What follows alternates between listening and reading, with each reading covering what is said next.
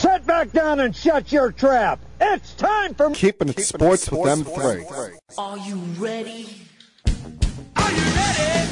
Well, I'll need some beer. Are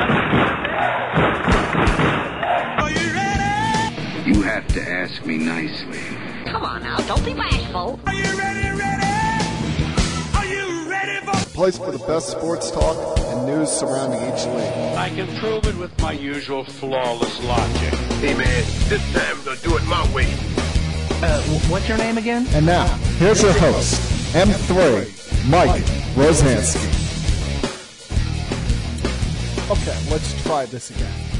Coming to you from Cherry Hill, New Jersey, it's time for Keeping It Sports with M3, powered by Connecticut School of Broadcasting. Good afternoon, everyone. Hope you all having a great day for this Monday, the 12th day of September 2022. Now, I don't know if any of you were watching the live feed, but this is actually try two of doing the podcast today because about oh 25 minutes into recording the podcast the power went out in the building so somewhere out there in the, the metaverse or whatever is streaming the deleted version of the first half of the podcast. But hey, it's not going to ruin my excitement, my enjoyment over what a great day I hope that you all are having out there. A great day I'm having because, hey, it's back. We've waited seven months but our happy place is back, and that is called the NFL. And week one, let's face it, of the NFL season is a time to be joyous, a time to be celebratory, even if you're a team that most prognosticators say is going to be terrible, is going to be awful this year, because, you know, you come into the season with hope. You have come into it with grand envisions of, oh, this could be our year. And it's also, you know, week one, a time to overreact, time to say, oh, your team won. We're going to the Super Bowl. Your team lost. It's, oh, another dreadful year. It's over. Everything, the sky is falling. I don't know how you're supposed to react if you're a Colts or a Texans fan, considering you guys played to a overtime tie yesterday that seemed to, you know, kind of like a bummer for both fan bases. So I'm not really sure how the, you all should be reacting. But in a lot of places today, there's a lot of high hopes, there's a lot of enjoyment, a lot of excitement. You know, especially if you're up in lovely Western New York and you're a Buffalo Bills fan who, you know, the the Bills coming into this year, let's face it, are the favorites in the AFC. After what was a heartbreaking end of their season last year, most people, including yours truly, have p- picked them not only to be the AFC representative in the Super Bowl, but to finally win the whole damn thing. Finally have the coach in place. That the quarterback in Josh Allen that could be the one to accomplish what, unfortunately for them, Jim Kelly could never do, and that's win a championship. And let's be honest, if you're going based off of just week one, the Bills look like an unstoppable juggernaut. And I don't think it's a hyperbole to say they could have won that game 50 to 10 because of a couple of unfortunate turnovers for the Bills in the first half is why it was a 10-10 game. They were clearly the better of the two teams. I mean, you look at the first interception Allen threw wasn't even truly his fault. It bounced off Isaiah McKenzie's chest right into a defender's arm. And you could even make the argument that um, the Rams made a good play on the second interception. But all in all, he was moving the ball up and down the field with ease. Uh, you know, him and Stefon Diggs were picking apart Jalen Ramsey all night. and it's funny. Jalen Ramsey is the same guy about four years ago that called Josh Allen trash. And here he is. He's getting burnt by Stefon Diggs left and right. Now, to be fair, I too did say that Josh Allen was going to be the second coming of Tim Tebow about four years ago.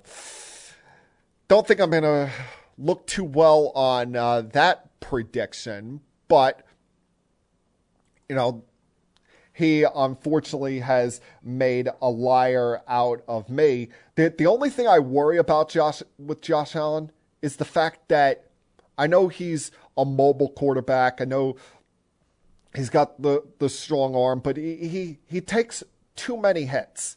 And I worry about him, you know, almost turning into Cam Newton in a way where, yeah, he, running is not his first thought.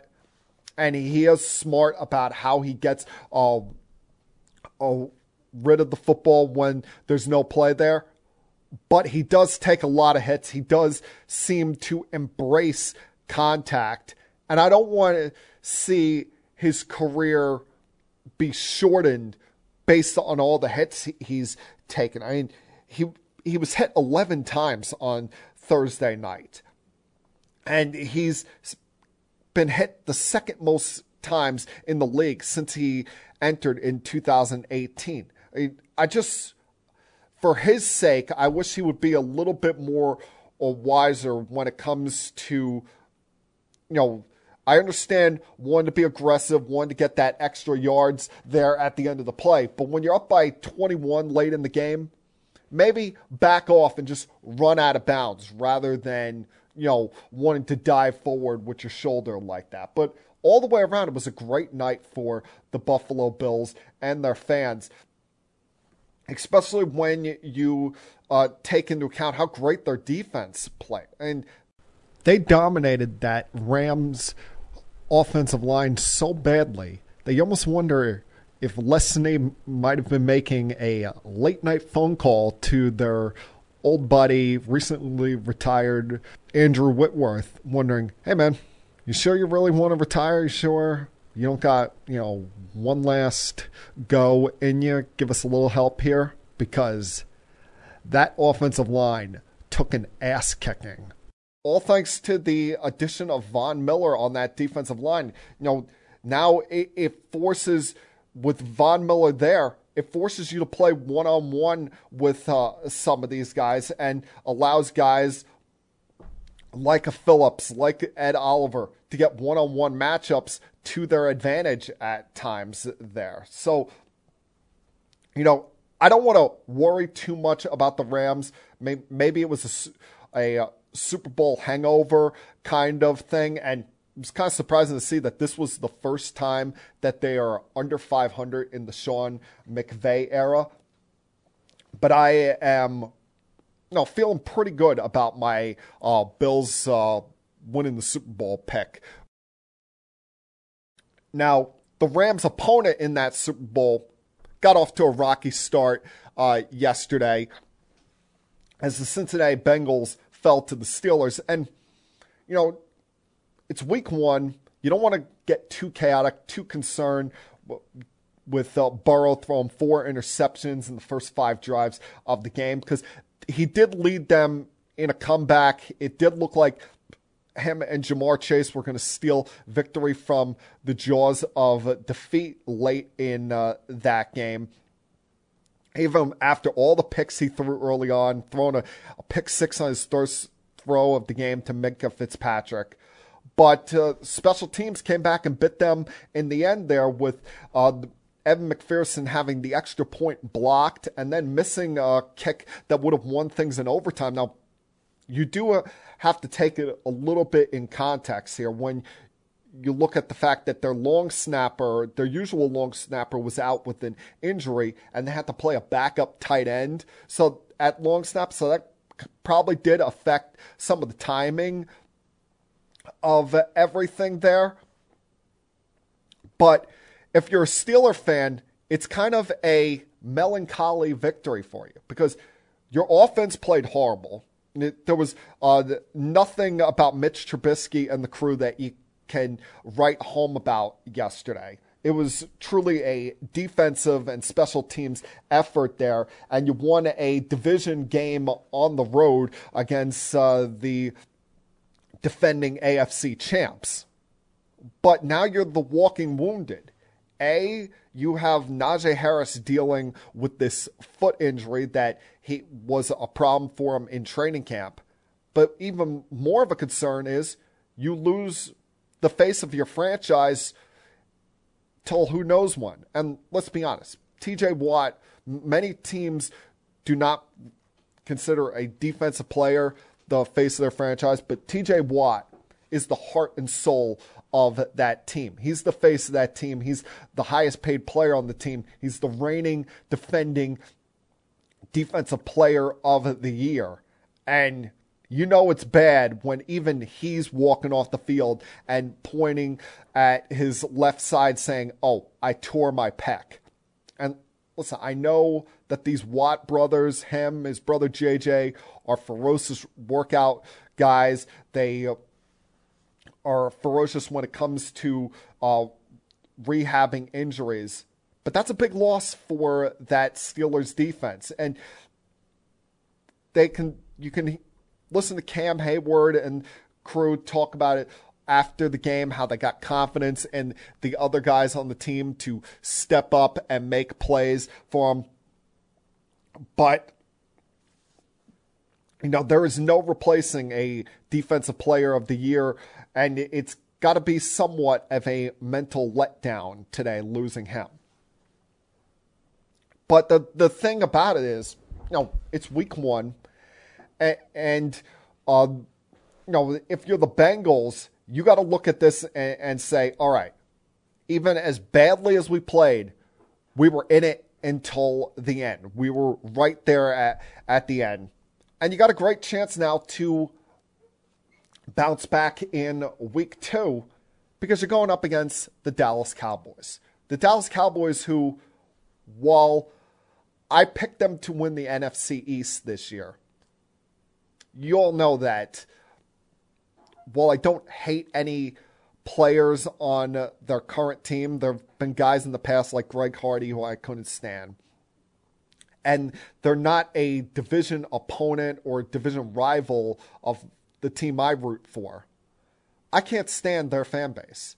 Their fan base, you, you could throw any fan base out there Yankees, Red Sox, Lakers, Celtics, anyone in, in the NHL there's no more obnoxious fan base in professional sports than the Dallas Cowboys. There's no fan base that has done that their team has done less in the last 25 years that pumps their chests out more than Dallas Cowboy fans. And you notice you're not hearing Dallas Cowboy fans pump their chests today after last night's disheartening loss to the Tampa Bay Buccaneers not just how poorly the team played. I mean, let's face it, in no way, shape, or form did this team get better during the offseason. Amari Cooper left, still without Michael Gallup. So your only recognizable wide receiver on the team is CeeDee Lamb. And with the fact that Zeke Elliott is still playing like he's in Cabo, you're not exactly confident in your run game, especially with the losses you have on the offensive line, losing La'el Collins to the Bengals, uh, Tyron Smith uh, going out until who knows when with a hamstring issue. You didn't improve your pass rush after losing Greg Hardy when he walked out the back door to the Denver Broncos. And now to add on top of things, you've lost Dak Prescott probably until around Halloween when he injured his thumb on his right hand. And now he's having surgery this afternoon, likely going to miss anywhere from six to eight weeks. That's a big loss. You, now, I don't care how confident you are in Cooper Rush in that Cowboys locker room. There's a reason why he's a backup quarterback. There's a reason why he's Cooper Rush. And there's no Cowboy fan out there that is screaming about Super Bowl today. There's no Cowboy fan out there that's saying, oh, America's team, we them boys today. Because you've lost your quarterback in week one. And, you know, who knows when he's going to be back. Who hell, who knows what your record is going to be when he comes back, especially because you're you have still lacking in discipline. They had another 10 penalties last night. You still have Mike McCarthy as your head coach. And you're going up against a Buccaneers team that you were able to hold to four field goals throughout most of the night, outside of Mike Evans' one touchdown. And still could never get anything going offensively. Your run game um, is still lacking with all the issues I just uh, spelled out there on the offensive line. And now even more pressure is going to be on Zeke Elliott to finally wake up with the fact that you have Cooper Rush back there at quarterback. So, not a good time if you're a Dallas Cowboys fan. Excuse me there. So, week one saw a lot of things to react, overreact to. I'm not going to overreact to the poor play of our defending conference champions in the Rams or in uh, the Bengals. Still plenty of time for uh, both of them uh, to uh, bounce back and uh, have really good seasons, potentially win their divisions again. I'm feeling really good about my Bills pick for uh, winning the Super Bowl this year. I'm really concerned about the Steelers now, especially when you, you look at them losing their defensive leader this early in the, the season. And sorry, Dallas Cowboy fans, but you're in for a extremely, extremely long season ahead. Just consider yourselves lucky that you're in the NFC East and you might have the slimmest chance of still being alive when Dak is ready to go. All right, lot left to get to in the, this podcast. Another about 40 minutes to go here. Hopefully, we get through this this time without the power going out in the building and can fully record uh, this week's podcast so I can recap the rest of uh, the action in week one talk about some of our local teams in the Jets, Giants, and Eagles in uh, what happened with them, as well as, hey, Major League Baseball took you long enough, but you finally got something right. So, plenty left to get to for the next about 40, 45 minutes or so to go here. Hopefully, we get through it this time. Glad you guys could once again join me this week. So, please as I told you, oh, about 40 minutes or so ago, the first time I uh, was recording this, please sit back, relax, help, put your feet up on the table if there's one in front of you, and continue keeping it sports with M3. I'll be back.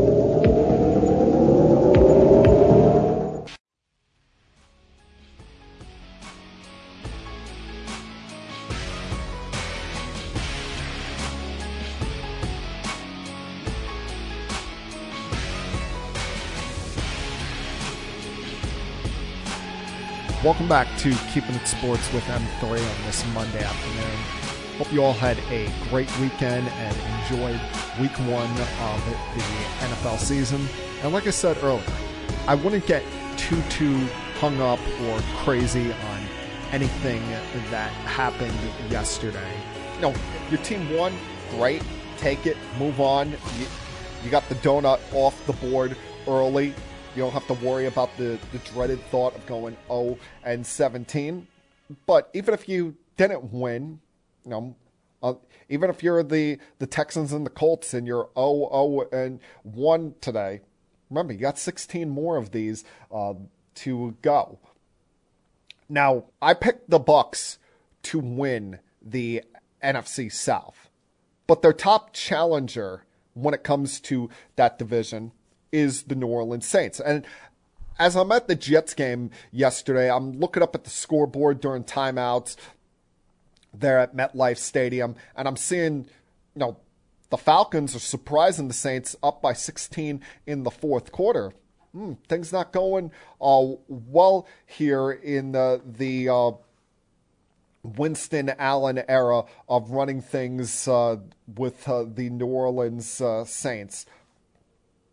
But suddenly, you know, they got an offensive spark. Suddenly, they started to come alive here. And what really helped Jameis Winston was finally, for the first time in two years, having Michael Thomas uh, back there and came up clutch with two uh, late uh, game touchdowns to drag the Saints back into this so that they had enough time for Wil Lutz to hit a game winning field goal. You know, Jameis Winston has played very well as the Saints quarterback. Remember, they got off to a 5 and 2 start uh, last year before he went down with the torn ACL, including beating down on Aaron Rodgers and the Packers in uh, opening week. So he has shown since this laser surgery he had to his eyes that he's been a much better, much more improved quarterback. My only thing with the Saints is, you know, you have a a quarterback that's you know coming off a torn ACL, a, a wide receiver in Michael Thomas who has not played in almost two years, and Dennis Allen. Well, he's not a rookie head coach. It's been a while since he's had a head coaching opportunity. And you're going up against a Buccaneers team who, yes, they've got a second time head coach in their own right in Todd Bowles. But with the Bucks, most of the group remains intact. Yes, Gronk retired, though I'm still questioning whether that's going to last, and maybe he comes back in you know, around Halloween time or even at the latest Thanksgiving time and gives them a little extra boost as the season goes on.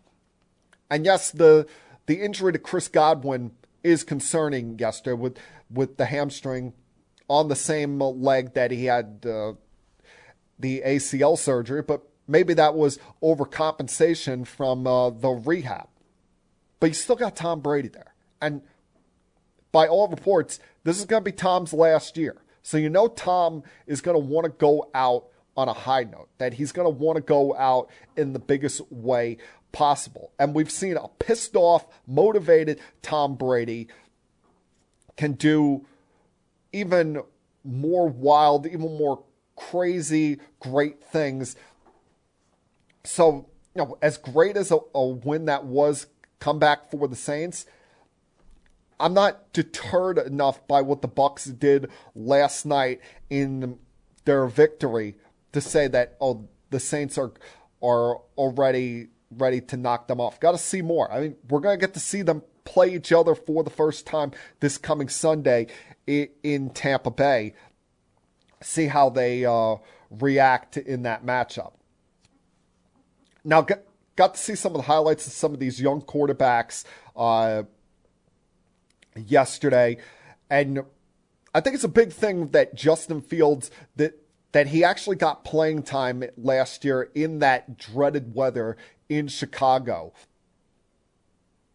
because they played in the middle of a monsoon uh, yesterday, and no, even though while he wasn't great, he was able to step up when necessary and lead them with a couple late game uh, touchdowns to the victory over this uh, really strong Niners defense. Now, a lot of people are going to say, oh, is uh, Trey Lance on a short leash? No, it's his, only as his second career start, people. And look at the conditions that they were playing in there in Chicago. It was even worse than it was here in New Jersey at MetLife Stadium. Can we give a, the kid a break? I know they still got Garoppolo there, but unless he gets hurt, for better or worse, you got to stick with Trey Lance as your quarterback. I was impressed with what I saw by Jalen Hurts uh, yesterday, leading uh, the Eagles in what looked like it was going to be a rather easy victory originally over the Detroit Lions. I mean, him and AJ Brown seemed to have an instant chemistry there in their first real game uh, playing together. And while usually I don't believe in the whole idea of a moral victory. Clearly, the Lions are feeding into and following the message of Dan Campbell. Listen, we all thought he was a raving lunatic after his initial press conference, but clearly something that he's telling these guys is working, is resonating with them. They love playing for him. They don't just quit, roll over. I mean, they could have easily got blown out 51 21. Instead, they made it damn near a game at the end. And, you know, they're not going to be a doormat forever. I don't view Jared Goff as their long term solution at quarterback, but clearly they're on the way up. They're on the way to maybe not this year or next year, but eventually being a contender. And if they're smart, the Lions front office doesn't do anything foolish, Dan Campbell is clearly the guy to lead them long term. His message may seem weird, but he gets players to buy in, gets players to play hard for him. The Dolphins beat the Patriots uh, yesterday, caused some conflict in uh, the household of a couple of friends of mine because uh, the couple of friends of mine who got married uh, a few months ago. One of them is a Dolphins fan, and his wife is a New England Patriots fan. So I can only imagine that my buddy Brian was sleeping on the couch last night with his wife probably pouting over the Patriots losing to the Dolphins. But that's been kind of the trend for the Patriots. The these early season meetings and all losses down in Miami over the years. Still do not understand why Belichick flew the team down so early in the week, especially with the heat wave that the East Coast of this country has had been dealing with for the better part of the last several weeks. I figured you would want to spend as less time possible in that kind of heat as you could rather than exhausting yourself for the entire week. But once again, the Patriots offense did not look good. And I don't know what you're going to expect out of this Patriots offense when A, you've now got Mac Jones dealing with possibly some back, lower back issues, and B, it's being run by two guys who were once part of your coaching staff. But let's not forget, Matt Patricia, when he was last there, was the defensive coordinator, and Joe Judge was the special teams coach. And these are the guys you're entrusting to run this offense, an offense that, let's face it, you didn't get better. You didn't add any true, real wide receiver help for this kid that you're seemingly willing to go forward with as your quarterback. So I don't know why anyone should be surprised with the problems that the uh, Patriots are having on offense right now.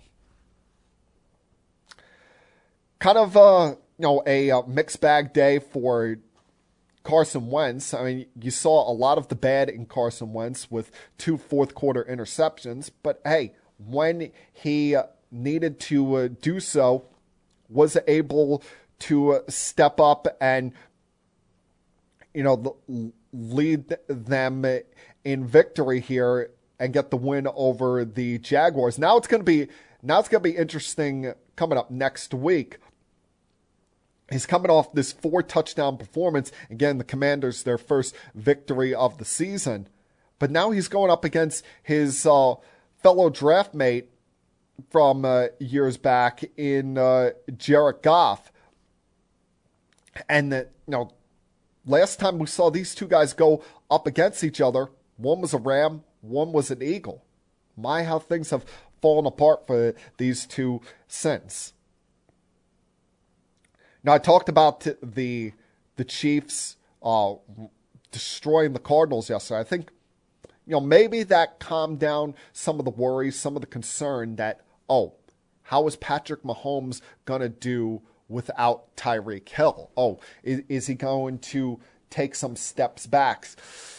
I think he's to do just fine, people. Remember, he's this is Patrick freaking Mahomes we're talking about here. I mean, there's a reason why he's a Super Bowl champion, why he's been a league MVP. And yes, he's still got Travis Kelce there, but he was completing passes to eight different receivers as well as his running backs uh, yesterday outside of uh, Kelce.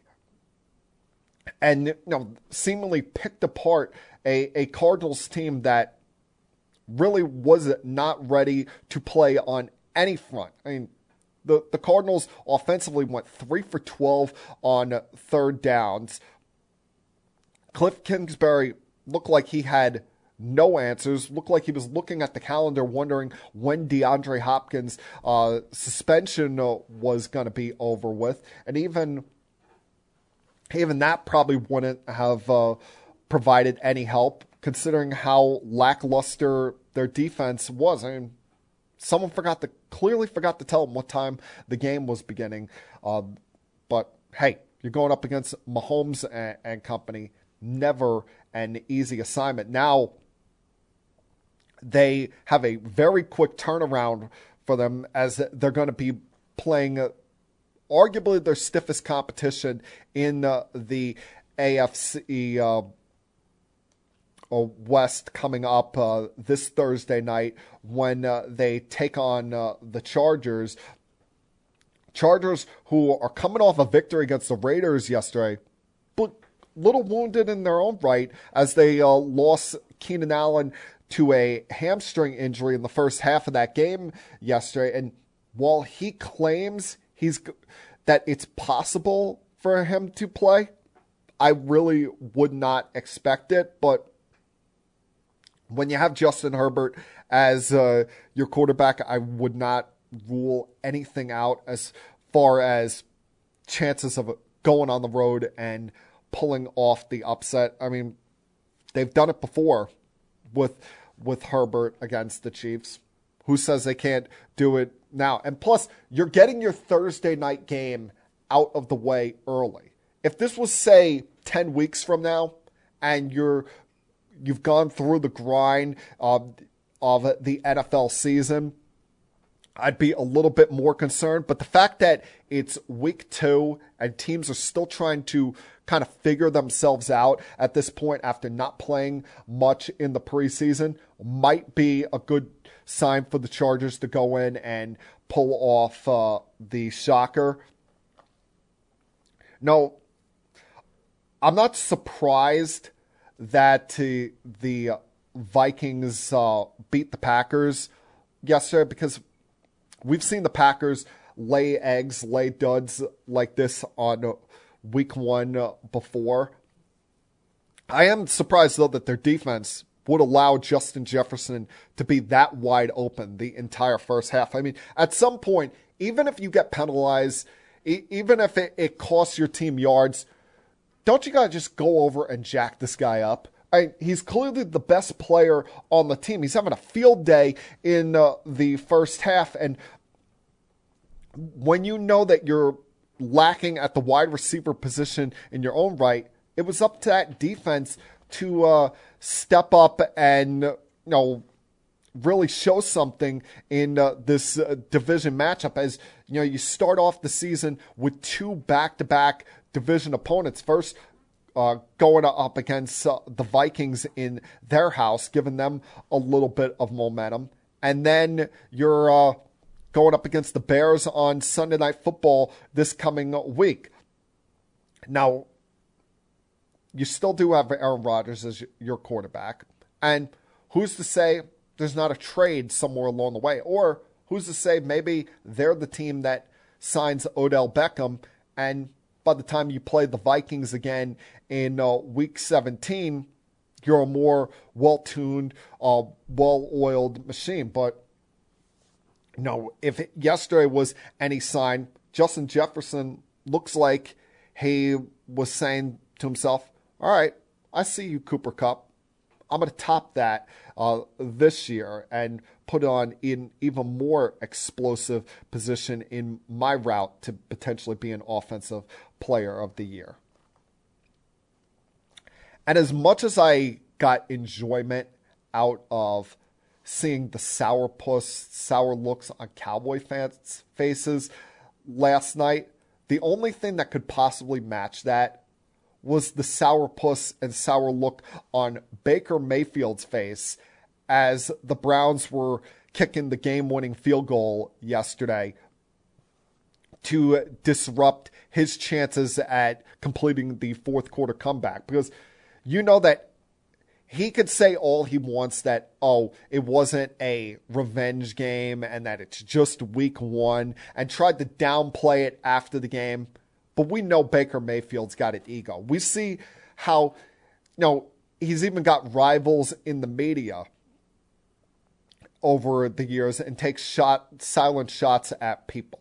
He was really looking at this being his aha moment and trying to shove this right up uh, the uh, Cleveland Browns rear ends. But in the end, it was too much of a ground control kind of game with the Browns. They ran the football very well, dominated the time of possession, and were able to get enough stops when necessary, allowing it so that you know Jacoby Brissett can just be that placeholder he's supposed to be, not screw the thing up and keep the team in a position where oh, when uh, Deshaun is ready to come back, they're still within reach to make the playoffs. So there's a lot coming out of this week where you're you're wanting to be happy, wanting to be joyous, but I'm not ready to say the Saints are going to overtake the Buccaneers uh, for the NFC South. As I like what I saw as some of these young quarterbacks with Hurts and Fields. Still got to see more. Uh, the, the Chiefs clearly showed that they are still a well tooled, fine oiled machine without uh, uh, Tyreek Hill. And I don't know what to tell you, Patriots fans. I don't know what we were really expecting out of having a defensive coach and a special teams coordinator running your offense. All right, to take another break here. Come back on the, the other side. Turn my attention to baseball really quick because they made me a very happy person uh, in this past week. Continue keeping it sports with M3. I'll be back. Connecticut School of Broadcasting founder Dick Robinson. You know, the media business has changed a lot since we opened our doors in 1964. Now, media content is everywhere on air, online, on the go. More than ever, companies are looking for people to help drive this new media. At Connecticut School of Broadcasting, you'll get hands on training on the latest software and equipment in a matter of months, not years. Connecticut School of Broadcasting has placed thousands of grads in broadcast media careers. It's all about versatility. You see, at a radio station, if you also know how to shoot, edit, and post videos, you become a pretty hot commodity. That's the training you get at Connecticut School of Broadcasting. Connecticut School of Broadcasting with locations up and down the East Coast from Massachusetts to Miami. Call 1 800 TV Radio or log on to gocsb.com. Connecticut School of Broadcasting, the nation's oldest and largest group of broadcast media schools, redefining training in radio, TV, and new media. Get trained, get connected. 1 800 TV Radio.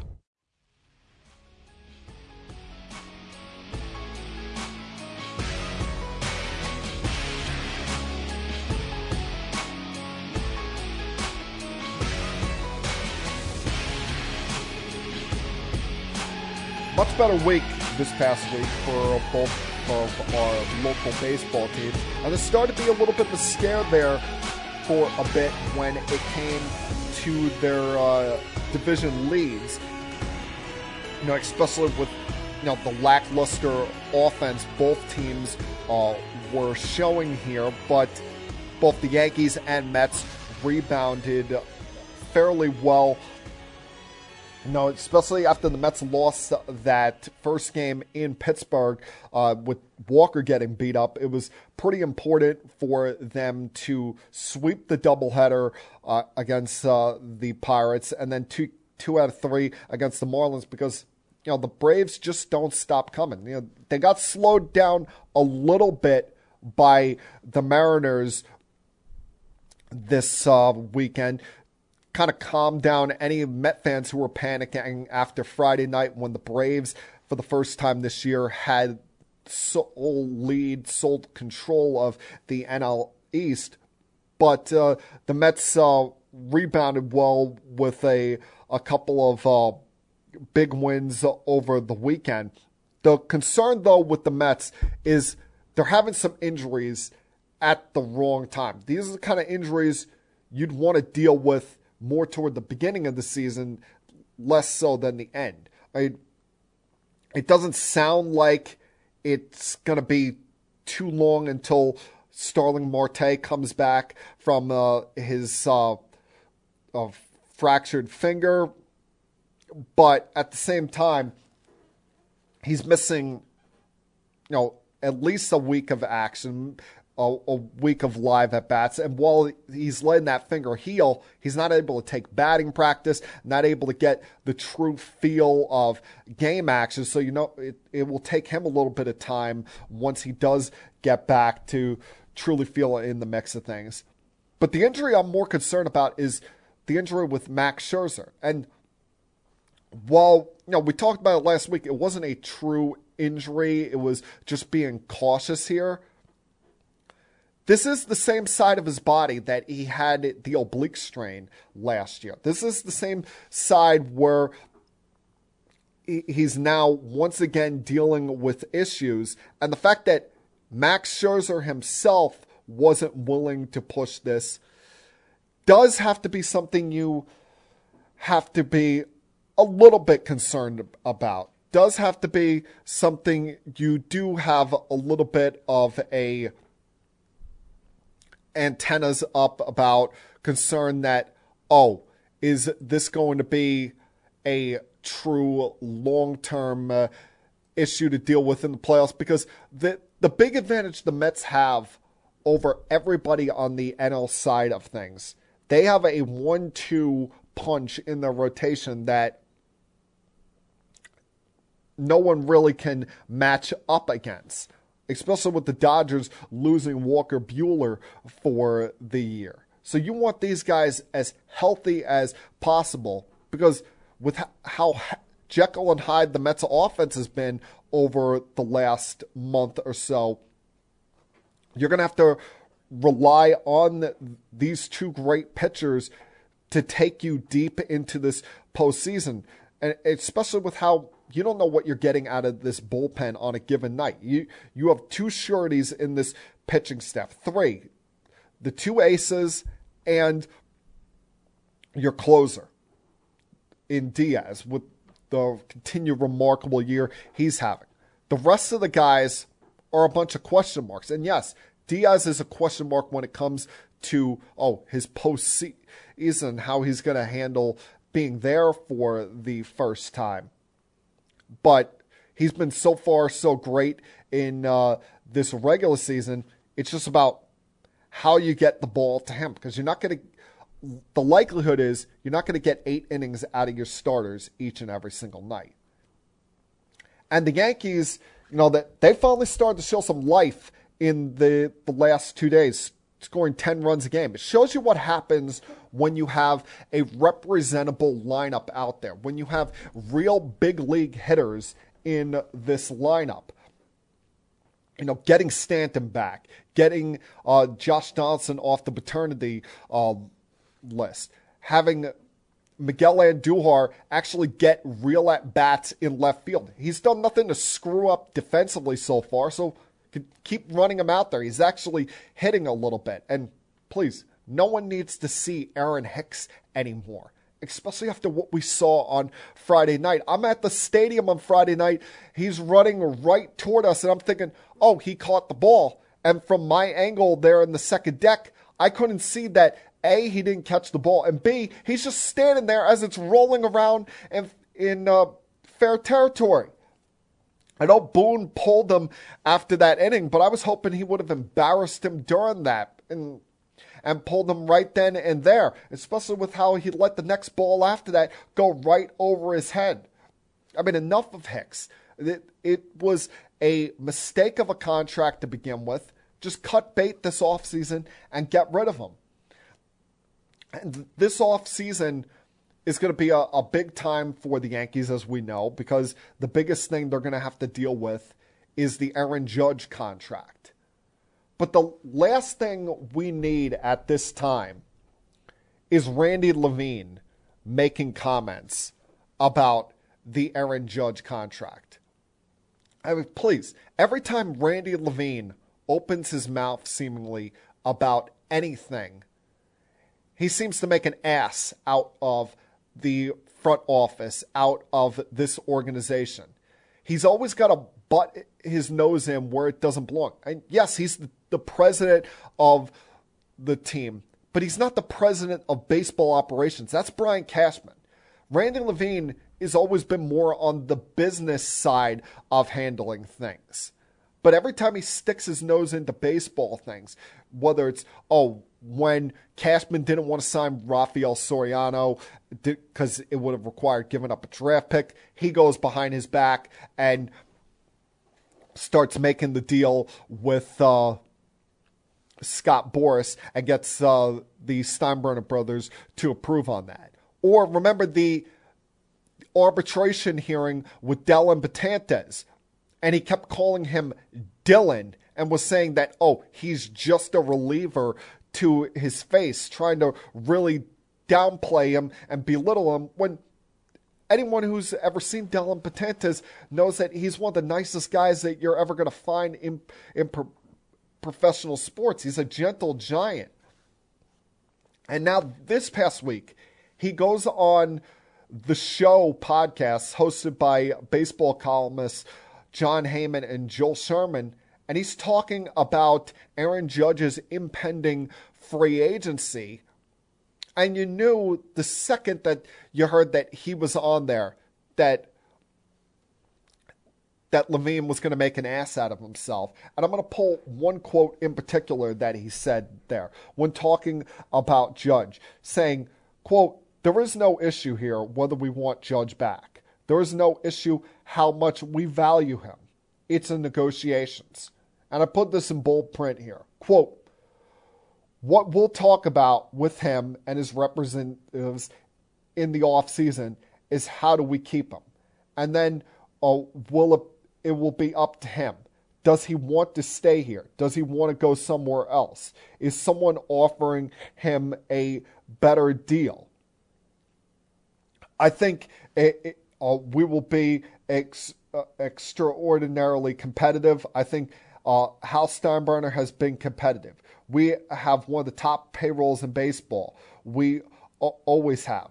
We value him. It's never been a question of not wanting Judge or not valuing Judge. We think he's one of the best players in, in baseball. It's just uh, a question of getting a yes. We're going to um, try again. And he, as it, this would go on, he keeps bringing up uh, about how um, does Judge value being a Yankee. He you know, he, he really tries his hardest to paint Judge as the uh, bad guy here. And I don't know whether it's him or whether it's Cashman and going public with the negotiations back in April when things broke down at the end of spring training. But you're not going to win the court of public opinion when it comes to going up against Aaron Judge. You're not going to somehow, some way make him look like the bad guy here and try to force him into looking greedy if he leaves as a free agent and goes elsewhere. If he leaves, the fan base is going to be right up your rear ends and going to be pissed off at you more so than they are going to be pissed off at him. You know, it's one thing if he takes less and goes uh, somewhere else, or even if he takes more and goes somewhere else and starts talking about the Yankees like the way Robinson Cano did and saying he felt disrespected in the negotiations. But if, you know, someone offers him more and you're not even within the same ballpark, if you try to stay within the same realm of what you were negotiating back in April, the fan base is going to be pissed off. You know, the I don't view the Yankees as cheap because they have the third highest payroll in baseball. But I do view them as poor spenders in the fact that they've used the money in the wrong way. They've given stupid contracts like the the Hicks contract. They've brought on the $25 million on Josh Donaldson when he has been, you know, just a bad offensive player for this team this year. And then there's these the Stanton contract, which continues to hang over them, and always having to do what it takes to keep him healthy. Those you worry about coming back to bite you in the rear end when it comes to negotiating Judge's deal and keeping him here long term. Now, I mentioned earlier, baseball made me very happy over the weekend with the announcements of some rule changes. Finally, waking the hell up here. They, they announced three rule changes, one of which I don't like, that I really don't approve of, and that's making the bases larger. The bases have been traditionally 15 square inches. Now they're 18 inches square making them wider. And that's going to, I know that's going to make it easier for guys to steal bases, but between that and the fact that you have some of these guys wearing these like oven mitt things to protect their hands, that the mitt is actually longer or by about an inch than their fingers are, that I really wouldn't have played around with. Uh, the only change I would have made to the bases is put the softball bag out there at first base where you have the the double wide rectangle with half of it in fair territory and half of it along the baseline so that you avoid collisions and avoid guys uh, um, possibly stepping on the first baseman's ankle. But the the other two rule changes they made I like. One, the pitch clock. And I know you know, people are going to say, oh, there's never been a clock in baseball. But there are some of these pitchers that are taking way too damn long to throw the ball, especially when there's not even a runner on base. So here's the deal with the, these new rules there'll be a 15 second timer with the bases empty and a 20 second timer with the runner on base.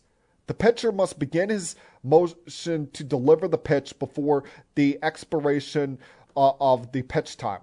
Any pitcher who violates the timer are charged with an automatic ball, and the batter the batter must be in the box by at least the eight second mark and alert uh, be alert to the pitcher or they're going to be charged with an automatic strike. So that's a little something interesting there. And that's going to have fans more in tune, more paying attention to the clock throughout the game.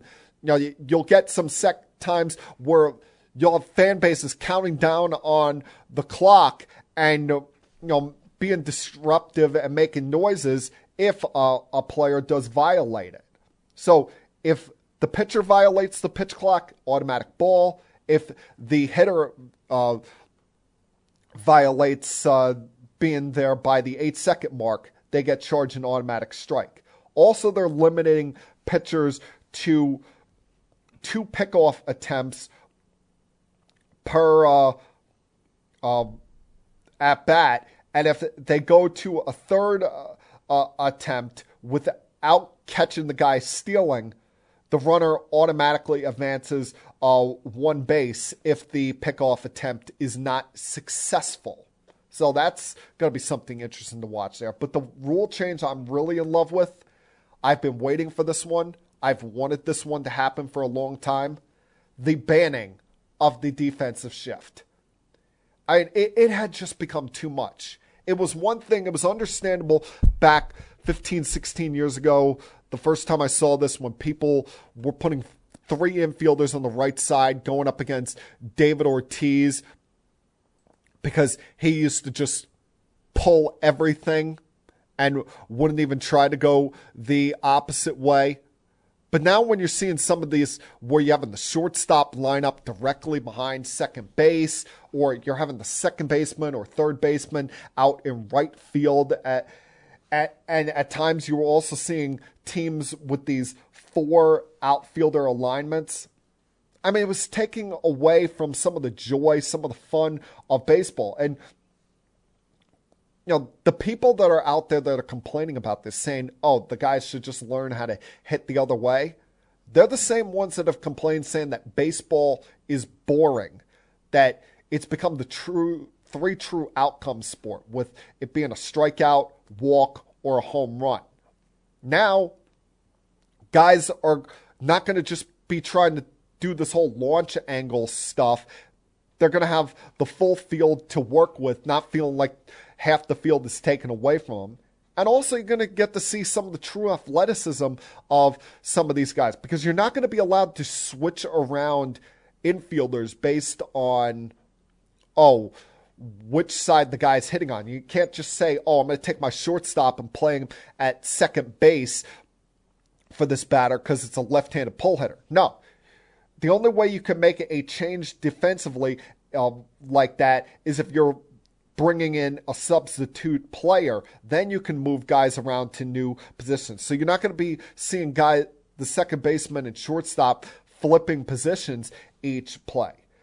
And the fact that you know sometimes you're going to have to run from a spot closer to first base to behind second base to make a play, you're going to start to see the true athleticism in guys and get athletes back in the game. So I think it adds some fun to this, add some a new wrinkle, add some excitement uh, to it. Finally, having the shift uh, ban uh, from baseball, and maybe we'll see who are the the real, true, great athletes, and stop seeing some of these pitchers get bailed out of jams um, when uh, the, they're going up against tough hitters because you know, there are probably pitchers that have much, much lower ERAs than they should have based on the defensive shift. And you see some of these guys that are hitting line drives to right field, and you're thinking, oh, that's a base hit. But no,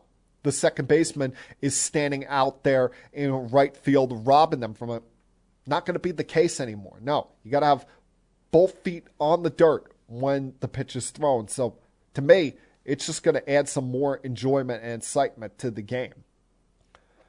To take one last break here, come back on the other side, and finish up with our two local football teams, the Jets and the Giants, who had very differing starts to their 2022 NFL seasons.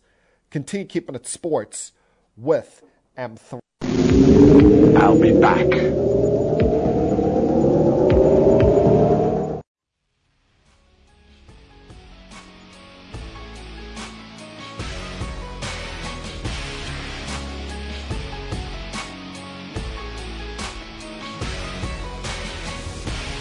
Very differing starts to week one for the Jets and the Giants. And it shows you how different your perspective can be on a season and on your team based on how you do week one. Like I said earlier, it's overreaction um, Monday here. And if you're a Giant fan, you should be on cloud nine right now. If you're a Giant fan, you should be overjoyous as anything because you know a little less than 24 hours ago, there was a, a point where you're thinking, oh, another miserable start to the season. You know, Giants haven't won a week one in years, hadn't been over 500 since, ironically, since that infamous boat trip um, that they took before the uh, Green Bay Packers playoff game uh, years ago. But here we sit on the first Monday of the NFL season, and the Giants are 1 0 on the season um, with a nice comeback victory against the Tennessee Titans yesterday. A Titans team that listen, they're not world beaters. They're not amongst the elite of the elite in the AFC, but they're a winning team. They've been a winning uh, uh, team for several years here. Been very good under Mike Vrabel, continuing to uh, uh, make the playoffs each and every single year. And when you were down 13 nothing at halftime, you're probably thinking, oh, it's going to be another miserable Sunday for the G men. But in the second half, there was a lot you liked from this team. They showed hustle, they showed grit, they showed heart here in battling back here. You know, the, the, the things I take away from this game: a Saquon Barkley looking like the Saquon Barkley from his rookie year. And not just being where oh he breaks off that long 60 plus yard run and then does nothing for the rest of the game. You see it time and time again from him. Where he'll have this big 50 to 60 yard run and then have a, a bunch of one yard gains two yard gains one yard loss that's kind of been the story of Saquon's career but this was a legitimate full game of domination effort by Barkley, with not just the long t- uh, touchdown run for him, but also the go ahead two point conversion uh, at the end of the game. And that, you know, that takes a set of stones there. Being a rookie coach in your first game, and you could have easily just gone for the two point conversion, played for overtime, but no, saying, hey, you know what? Let's build a winning culture here. Let's build a winning mindset here and not just settle for the crapshoot that overtime can be. Let's take a shot. Now, if you, you fail there, you're going to hear a lot of criticism, a lot of uh, people ripping you in the media, on the radio the next day. But when you come off successful in that, you're on cloud nine. You it, it gives not just your team but your fan base a, a jolt of energy. And yes, I know you know there's the naysayers out there that say that the Giants, oh, they almost lost at the end. They had a couple of defensive penalties on the final drive, gave Randy Bullock a shot at a game-winning field goal. But hey, he missed it. And sometimes in sports, it's better to be lucky than good. And, you know, the other thing that happened in that game is I love not just the stones of Brian Daboll for taking that shot there on the two point conversion, but showing that he's not just accepting mediocrity, not just accepting the same old crap. You know, Pat Shurmur and Joe Judge would just stood there with their hands in their pockets after the interception by thrown by Jones there in the fourth quarter, acted like, oh, it's no big deal. No, he confronted him right then and there on the bench and said, no, we can't have that in a in this game. We can't have that at that spot because remember, they just got the football back. Pinnock recovered uh, the muff punt by uh, Kyle Phillips there. You gave yourself great field goal field position there. And then you have uh, Amani uh, Hooker pick you off there in the end zone. That could have been a real detrimental blow to uh, the Giants there, but I love the fact that Daboll confronted Jones right then and there on the bench. Didn't do anything to really embarrass him, wasn't up in his face screaming, but let him know, hey, you got to be better than that. And probably motivated him to help lead that uh, final drive there in the last couple minutes, even converting a fourth down, scrambling to the left there. So Nice win for the Giants, a nice start to their season because you look at their upcoming schedule, and while I don't expect them to win all of these games, you look at n- next week they got the Panthers, who are reeling off of uh, the uh, the loss to Cleveland yesterday, and then in two weeks uh, you got the Cowboys, and who knows what the Cowboys are going to be, um, not just physically but emotionally then the fact that they're going to be without Dak Prescott until at least Halloween. So I'm not saying the Giants are going to be a playoff team this year. I'm not even guaranteeing they're going to have a winning record. But it this start of this new era, the Brian Daboll era, could not have gone any better. Yeah, everybody would like to have that dominant, overwhelming victory, but sometimes the comeback, unexpected victory can just be just as gratifying, just as rewarding for a team, especially when you've been losing as much as they've been uh, recently. Now, was not as successful a day for my New York Jets yesterday as they uh, lost a dreadful game in their home opener to the Baltimore Ravens. Three hours of my life I will not get back. That my eyes will not be able to unsee. And, you know, the defense tried to hold in for the Jets as long as they possibly could. I thought, you know, their front seven played pretty well. Even saw some uh, good things out of their first round pick, Jermaine Johnson. You saw Sauce Gardner play very well in his NFL debut.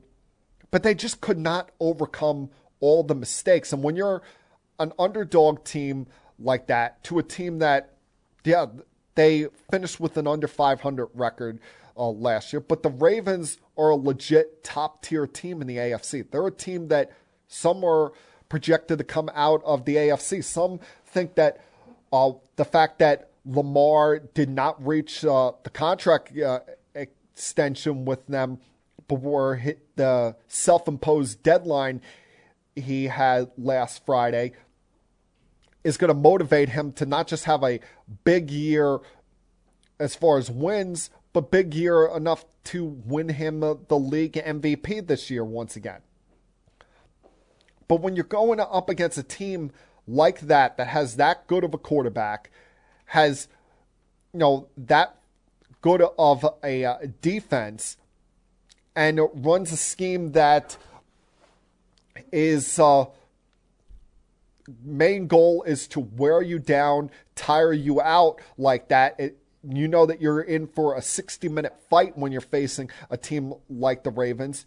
You just can't have mistakes like the Jets had. You and you're not going to be able to overcome it as many mistakes as the Jets were making. Whether it's you know Corey Davis dropping the the ball on a third down, you know, right to his hands and it, it slides through. And Corey Davis has been off since middle of last year. You think he could have practiced catching the football since then? Uh, you have a, a missed field goal early on by Greg Zuerlein, who had an atrocious day between that and missing the uh, point after on their lone touchdown late in, in this game. Now, Reed not seeing uh, Mike Davis's uh, fumble there in the third quarter, and on the very next play, Rashod Bateman uh, has a uh, long touchdown. And then the the Breece Hall fumble uh, that was the the cherry on top of the cake in the fourth quarter. There's just way too many mistakes being made, especially at a time where what are you going to get out of this Jet offense? I mean, I know Flacco threw for 300 yards, but most of that was late in the game when the Ravens were uh, playing, you know, in zone. We're playing pretty much, you know, a a quasi um, type of prevent defense. They were letting the Jets have whatever they wanted in front of them. Now that this offense, it just it looks dreadful, looks unimaginative, looks uneventful uh, to watch, and unfortunately, that's something you're going to deal with when you have a quarterback that is probably the least mobile quarterback in the league. I didn't think that there was anyone slower than Tom Brady, but it's painful watching Joe Flacco try to run around. He he's running for his damn near life, and you're watching him run. It, it's almost like he's he's running in slow motion. So no, I don't know what kind of imaginativity, creativity you're going to get out of this offense until you get Zach Wilson back, or unless you decide to play Mike White. And I don't want to seem like a Debbie Downer. Don't want to seem like it's, oh, doom and gloom here. But I was not really impressed with anything I came away with watching from the Jets yesterday. And uh, outside of you know their young defensive players, offensively, yeah, they've got some good young wide receivers, but with the fact that you have a, a, a lack of mobility in your quarterback and an offensive line that is makeshift at best with Fant now back at left tackle after being moved around all training camp. You have guards playing out of position, a rookie off the practice squad playing at right tackle. I don't know how you can expect to have any offense if this offensive line is not going to protect them and and give time. But hey, it's week one. Hopefully things get more positive from here. Hopefully things start to pick up from here. Like I said before, no matter what team you're a fan of, if you guys lost on Sunday, don't get too too down. It's week 1. You know, unless you're a New York Jets fan like myself. Then unfortunately you're bound for quite frankly a lifetime full of misery. And that, my friends, was Keeping It Sports with M3 for Monday, September 12th, 2022. Everyone, please have a great week. Stay safe. Have fun. Look forward to week two in the National Football League. And I'll be back once again next week to talk about it all all over again. Until then, peace. We have to go. Good night, everybody. I have had enough of you! Thank you for all the fun. Thank you. Hey, shut up, will ya? I don't want to see you, I don't want to hear you, and I don't want to smell you. Now leave. I'll be back.